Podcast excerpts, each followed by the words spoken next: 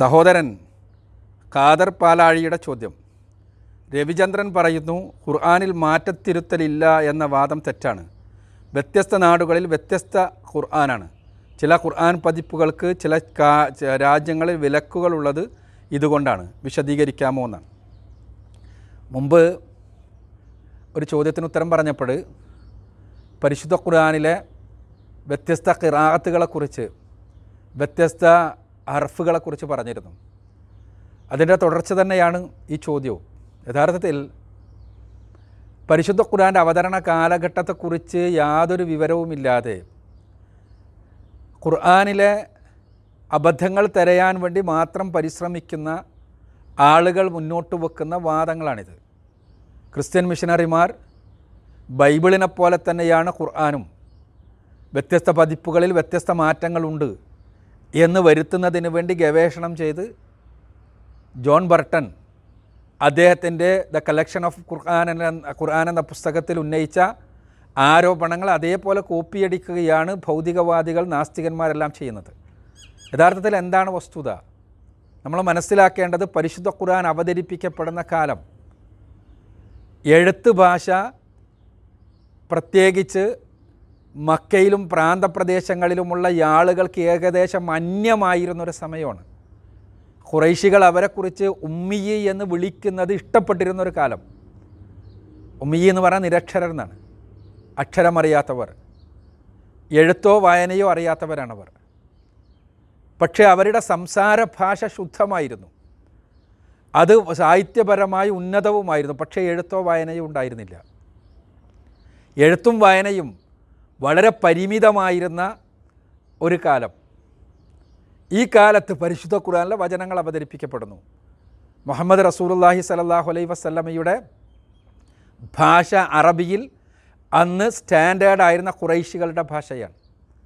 ആ ഭാഷയിൽ അവതരിപ്പിക്കപ്പെട്ടപ്പോൾ റസൂലുള്ളാഹി സലല്ലാഹു അലൈ വസല്ലമ അവതരിപ്പിക്കപ്പെടുന്ന മുറക്ക് തന്നെ എഴുതി വെക്കാൻ ആവശ്യപ്പെടുന്നു.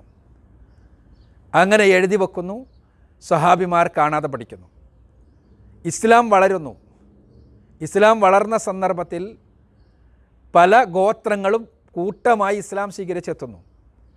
അവരെ സംബന്ധിച്ചിടത്തോളം അവരുടെ സംസാര ഭാഷ കുറേശികളുടെ സംസാര ഭാഷയിൽ നിന്ന് തികച്ചും വ്യത്യസ്തമാണ്.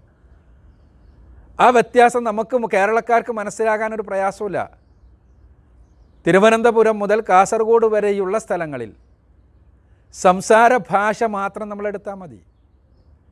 ആ സംസാര ഭാഷയിലെ വ്യത്യസ്തങ്ങളായ പ്രയോഗങ്ങൾ നമുക്കറിയാവുന്നതാണ്. വളരെ വ്യത്യസ്ത വിചിത്രമായ പ്രയോഗങ്ങളുണ്ട്. ഇത് സംസാര ഭാഷ മാത്രമുള്ളൊരു സന്ദർഭത്തിൽ ഈ പ്രയോഗങ്ങൾ എത്രത്തോളം പ്രശ്നമായിരിക്കും എന്ന് ആലോചിച്ച് നോക്കുക. ഇപ്പോൾ കാസർഗോഡിന്റെ അങ്ങേ തലയിൽ പങ്കെടുക്കുക എന്ന് പറഞ്ഞാൽ ഗുണകരമല്ലാത്ത ഒരു ഒരു ഒരർത്ഥമാണുള്ളത്. അതേസമയം പങ്കെടുക്കുക എന്ന് സാധാരണ മലയാളികളെല്ലാം പറയാറുള്ളത് ഒരു ഒരു കാര്യത്തിൽ സംബന്ധിക്കുന്നതിനാണ്. സംബന്ധിക്കുക എന്ന് ഞാൻ പറഞ്ഞപ്പോൾ ആ സംബന്ധിക്കുക എന്ന് പറഞ്ഞ ശബ്ദത്തിനും വ്യത്യസ്ത അർത്ഥം തമിഴ്നാടുമായിട്ട് അടുത്ത് നിൽക്കുന്ന പ്രദേശങ്ങളിൽ മലയാളികൾക്കിടയിൽ സംബന്ധം എന്ന് പറഞ്ഞാൽ വിവാഹമാണ്. അപ്പോൾ ഇതേപോലെയുള്ള പ്രയോഗ വ്യത്യാസങ്ങൾ ആ പ്രയോഗ വ്യത്യാസങ്ങൾ ക്രിയകളിലുണ്ടാകും നാമങ്ങളിലുണ്ടാകും എല്ലാം ഉണ്ടാകും. ഇങ്ങനെ വ്യത്യസ്തങ്ങളായ ഗോത്രങ്ങളിലുള്ള ആളുകൾ വന്നപ്പോൾ അവർക്ക് പരിചയമില്ലാത്ത പ്രയോഗങ്ങളും അവർക്ക് ചില പ്രയോഗങ്ങളിൽ അവരുടെ നാട്ടിൽ അർത്ഥവ്യത്യാസമുള്ള പ്രയോഗങ്ങളും കുറേശി ഭാഷയിൽ സ്വാഭാവികമാണ്. അപ്പോൾ അവർക്ക് പ്രയാസമുണ്ടായി. അതനുസരിച്ച് നമ്മൾക്ക് പരി റസൂർലായി സല്ലല്ലാഹു അലൈഹി വസല്ലമയുടെ വചനങ്ങൾ പരിശോധിച്ചാൽ കാണാൻ കഴിയും. സയ്യ മുസ്ലിമൻ. വളരെ വ്യത്യസ്ത ഹദീസുകളിലായിട്ട് കൃത്യമായിട്ട് പറഞ്ഞിട്ടുണ്ട്. അള്ളാഹു അവനോട് റസൂറുല്ലാഹി സ്വലാശം പ്രാർത്ഥിക്കുകയാണ് ഈ ഒരേ ഖുർആൻ തന്നെ പടച്ചവനെ വ്യത്യസ്ത സമൂഹങ്ങൾക്ക് മനസ്സിലാകുന്ന രൂപത്തിൽ അവതരിപ്പിക്കണമേ. അങ്ങനെ ജിബ്രീൽ അലൈഹി സ്വലാത്തു വസ്സലാം വരുന്നു. എന്നിട്ട് ഒരു രണ്ട് ഹർഫിൽ മൂന്ന് ഹർഫിൽ നാല് ഹർഫിൽ അങ്ങനെ അവസാനം റസൂലിന്റെ ചോദ്യത്തിന് ഏഴ് ഹർഫ് വരെ അനുവദിക്കുന്നു. അങ്ങനെ പിന്നീട് പരിശുദ്ധ ഖുർആൻ അവതരിപ്പിക്കപ്പെടുന്നത് ഏഴ് ഹർഫുകളിലായിട്ടാണ്. ഏഴ് ഹർഫുകളിൽ എന്ന് പറഞ്ഞാൽ പ്രയോഗങ്ങളിൽ വ്യത്യാസം ഉണ്ടാകുമെന്നാണ് അതിനർത്ഥം. ഒരു സ്ഥലത്ത് ഉള്ള ആളുകൾക്ക് ഓതാൻ വേണ്ടി ഒരു ഹർഫ് പഠിപ്പിക്കും. മറ്റൊരു സ്ഥലത്തുള്ള ആളുകൾക്ക് ഓതാൻ വേണ്ടി വേറൊരു ഹർഫ് പഠിപ്പിക്കും. എല്ലാമല്ല ചില ആയത്തുകൾ അല്ലെങ്കിൽ ചില പ്രയോഗങ്ങൾ മാത്രം. അങ്ങനെ പഠിപ്പിക്കപ്പെട്ട രൂപത്തിൽ തന്നെ ഖുർആൻ മുന്നോട്ട് പോയി. ഖുർആന്റെ അവതരണം. സഹാബിമാർക്കിടയിൽ പോലും അഭിപ്രായ വ്യത്യാസങ്ങളുണ്ടായി. സഹാബിമാരിൽ ചിലർ വന്നിട്ട് പറയുന്ന അവസ്ഥയുണ്ടായി. എന്ത് പിന്നെ ഇയാൾ ഓതുന്നത് ശരിയല്ല ഇയാൾ ഓതുന്നത് ശരിയല്ല. അപ്പോൾ റസൂൽ രണ്ട് കൂട്ടരെയും വെളുപ്പിച്ചിട്ട് ഓതിപ്പിച്ചു ഓതിപ്പിച്ചപ്പോൾ രണ്ട് കൂട്ടരത് ശരിയാണെന്ന് റസൂൽ പറഞ്ഞു. എന്നിട്ട് അവർക്ക് പറഞ്ഞു കൊടുത്തു ഏഴ് ഹർഫുകളിൽ ഖുർആൻ അവതരിപ്പിക്കപ്പെട്ടിട്ടുണ്ട്. ഞാൻ പഠിപ്പിച്ചത് തന്നെയാണ് എല്ലാം അങ്ങനെ പരിശുദ്ധ ഖുർആൻ ഏഴ് ഹർഫുകളിൽ ആളുകൾ വ്യത്യസ്ത സ്ഥലങ്ങളിൽ ഓതുന്ന സന്ദർഭം ഉണ്ടായി. എന്നാൽ എഴുതപ്പെട്ടിരുന്നത് പ്രവാചകൻ സലല്ലാഹു അലൈ വസല്ലമയുടെ കാലത്ത് ഒന്നും പിന്നെ അറബി ഭാഷയിൽ അന്ന് വവൽസ് ഉപയോഗിക്കാറില്ലാത്തത് എഴുത്തിൽ വവൽസ് ഉപയോഗിക്കാത്തില്ലാത്തതുകൊണ്ട് തന്നെ എഴുതിയിരുന്നത് കുറേശികളുടെ ആധാര ഭാഷയിലാണ്. ആ റസൂലുള്ളാന്റെ ശേഷം കഴിഞ്ഞ് ഇരുപത് വർഷത്തിനകത്താണ് ഉസ്മാൻ റലാഹുവിന്റെ കാലഘട്ടത്തിൽ അബൂബക്കർ റലാഹുവിന്റെ കാലഘട്ടത്തിൽ ഉണ്ടാക്കിയ ഖുറൈശി ഹർഫ് പ്രകാരമുള്ള ഖുർആാനിന്റെ അടിസ്ഥാനത്തിൽ പരിശുദ്ധ ഖുർആാനിന്റെ കോപ്പികൾ എടുക്കുന്നത്. അന്ന് ഉസ്മാൻ റലാഹുവിന്റെ കാലഘട്ടത്തിൽ ഏഴ് കോപ്പികൾ എടുത്തു. ഈ ഏഴ് കോപ്പികളിൽ എല്ലാം തന്നെ ഖുറൈശി ഹർഫിലാണ് എഴുതിയത്.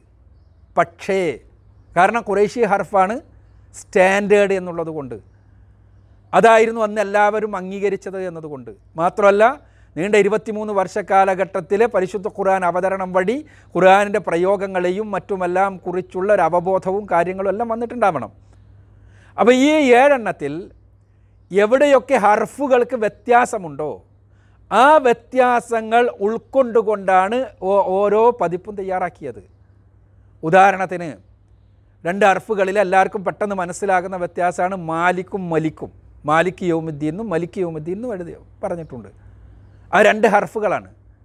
ഈ രണ്ട് ഹർഫ് ഒരു ഒരു ഖുർആൻ അനുസരിച്ച് ഓതാൻ മാലിക് യോമുദ്ദീൻ ഓതാനും മറ്റൊരു ഖുർആൻ അനുസരിച്ച് മലിക് യോമുദ്ദീൻ ഓതാനും ഉള്ള സം ഇത്.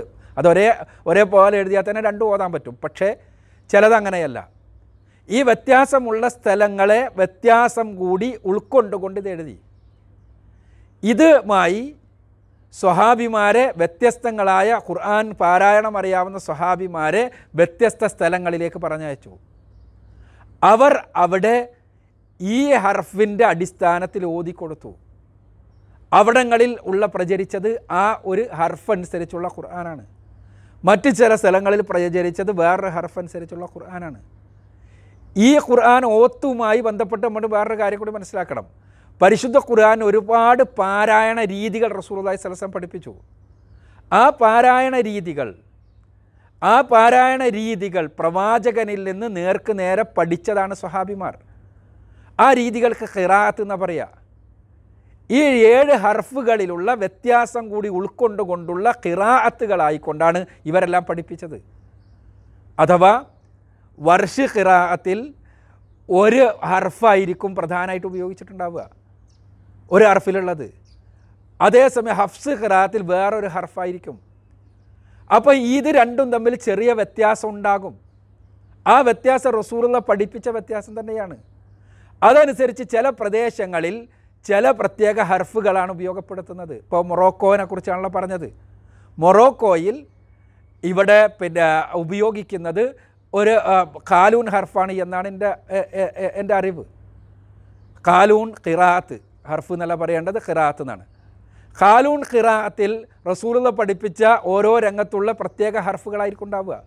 സ്വാഭാവികമായും മദീനയിൽ നിന്ന് പുറത്തിറങ്ങുന്ന വർഷാണെങ്കിലും ഹഫ്സ് ആണെങ്കിലും ആ ഖിറാഅത്തുകളിൽ തമ്മിൽ വ്യത്യാസങ്ങളുണ്ടാകും.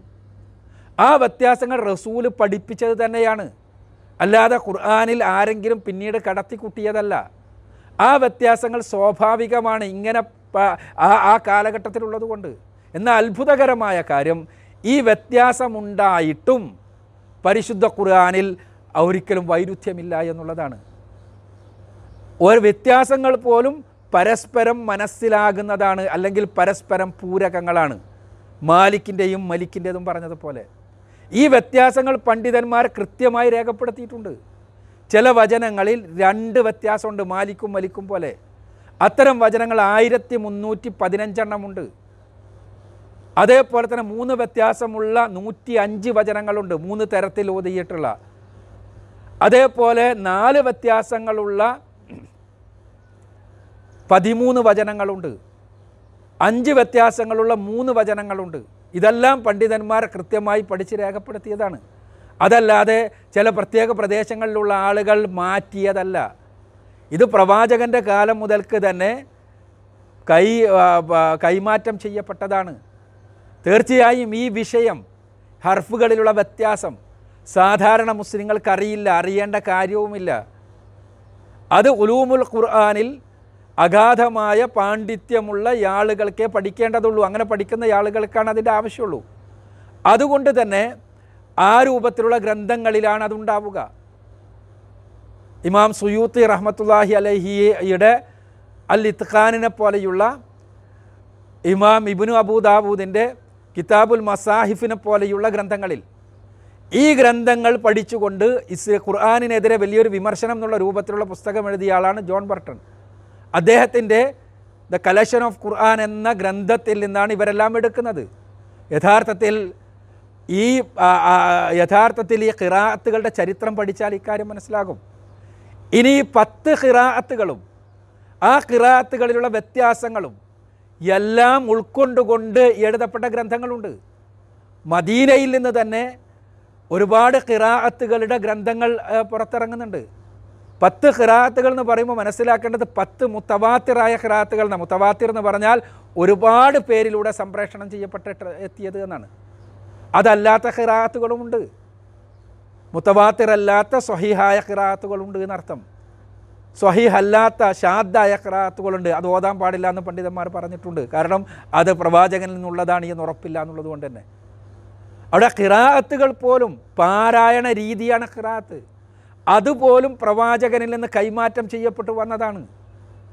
അപ്പോൾ ഏതെങ്കിലും പ്രദേശത്ത് എനിക്കറിയില്ല അത് ഏതെങ്കിലും പ്രദേശത്ത് ഒരു പ്രത്യേക ഖിറാത്ത് നിലനിൽക്കുമ്പോൾ വേറൊരു പ്രദേശത്തെ ഖിറാത്ത് അവിടെ കൊണ്ടുവന്ന് ആളുകൾക്ക് കൺഫ്യൂഷൻ ഉണ്ടാക്കേണ്ടതില്ല എന്ന് അവിടുത്തെ ഭരണകൂടം തീരുമാനിച്ചാൽ അതിൽ തെറ്റൊന്നും പറയാൻ കഴിയില്ല.